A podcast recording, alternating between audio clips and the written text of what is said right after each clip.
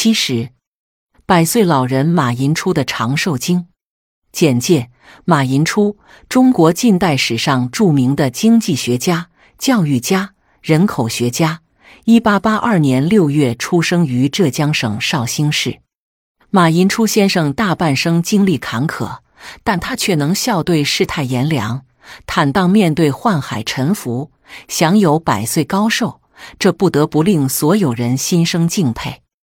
而他的保健养生经验，则可以概括为“内养外练”四字。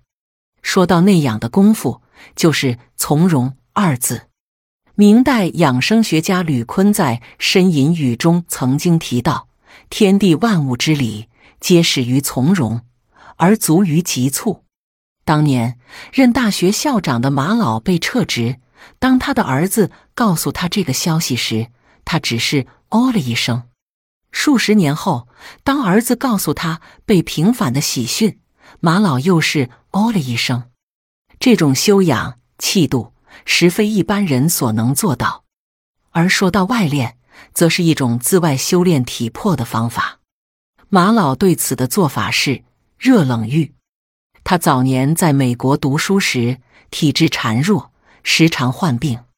在耶鲁大学求学期间，有幸结识了一位九十三岁但仍鹤发童颜的医生。这位医生告诉马寅初，要想健体强身。洗冷热浴是一种极为有效的方式。马寅初于是便照此方式热冷水交替洗浴，多年坚持不辍，并深得其意。具体方式如下：先用热水冲淋全身，再将水温逐渐调至冷水，待洗至差不多时，再将水温调至热水，彻底冲净全身的肥皂泡沫和污垢。如遇夏季天热。可用冷水再冲一下，而秋凉以后，冷水冲毕，再用热水冲淋即可。医生评点：自古以来，洗浴就被认为有活血通络的作用，而当淋浴出现以后，它的健身作用便更加显而易见了。在人淋浴之时，水温和冲洗的水压会对人体形成一种按摩作用。会使神经系统得到改善和调节，血管体表得到扩张，血液循环加速，有利于我们代谢体内毒素，从而增强机体的抵抗力。并且水温不同，沐浴的作用也略有差异。热水对人体起刺激作用，入浴后会让人血压升高、心跳加快、交感神经兴奋，产生要活动的欲望。温水对皮肤刺激较小，可起到镇静、催眠作用；而健身效果最好的沐浴方式，则当属用冷热水交替淋浴了。在医学界，这种冷热浴又被称为血管操。当我们用冷热水交替沐浴时，热水可以使皮肤血管扩张，而冷水则能使其收缩。这就好比让血管。做了一场体操，若是长期坚持，人体就能更好的适应外界气温的冷热变化，不仅能够防治过敏性鼻炎，还能预防感冒、冻疮等，可以改善呼吸，加大肺活量。文中马老的此种习惯，的确于身体十分有益。现在我们简单介绍下血管操的具体做法。血管操的一般程序为先热后冷，先按热水浴方法沐浴，使毛孔扩张，皮脂污垢清除，再以冲淋法湿冷水浴。冲淋时，老年人可按以下步骤进行：冲淋上肢、下肢、腰部、胸腹、背部、头顶，同时配合擦浴，转动肢体，以通体清爽舒适为度。淋浴完毕，可用浴巾擦拭全身，直到身体发红发热为止。如此做法有益于全身血流畅通，使得血管操能发挥它的最大功效。但是马老的习惯毕竟在年轻时就已养成，老年人如若马上施行此种健身方法，身体难免会有些不大适应。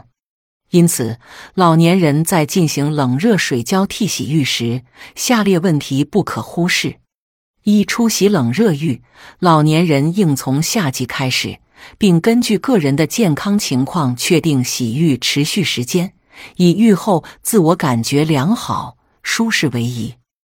二点一开始的水温调节，必须先调至适当温度，循序渐进，而不应大冷大热。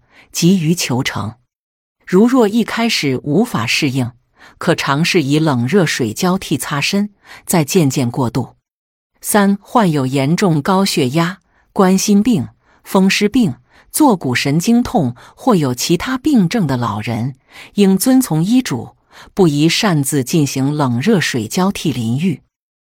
四、吃饭前后三十分钟内不宜沐浴。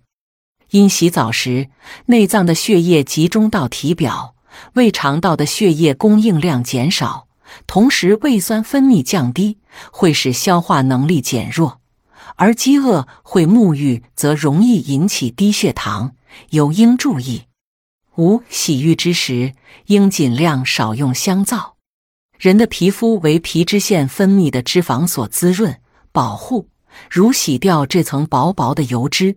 皮肤会干燥易裂和脱屑，尤其是老年人，皮脂腺萎缩，用碱性大的肥皂会使皮肤更加干燥，降低皮肤的保护作用，使细菌得以滋生。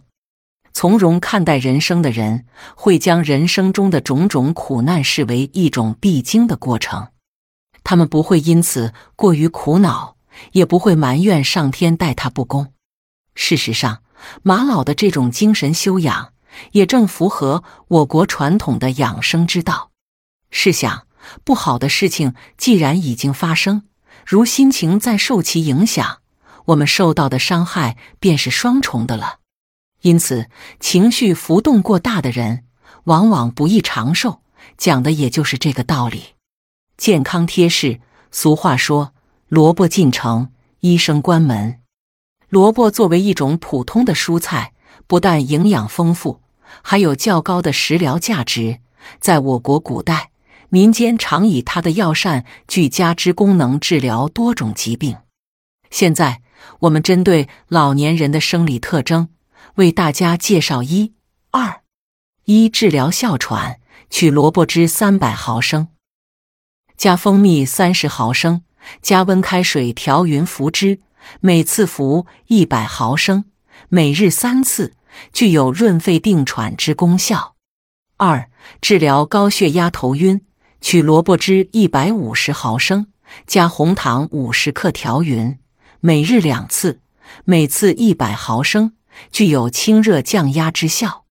三、治疗偏头痛，取双后萝卜适量，捣碎拧汁，加少许冰糖，炖后温服。每日两次，每次六十毫升。四、治疗口腔溃疡，取萝卜汁一百毫升，加等量白开水，做漱口之用，每日数次。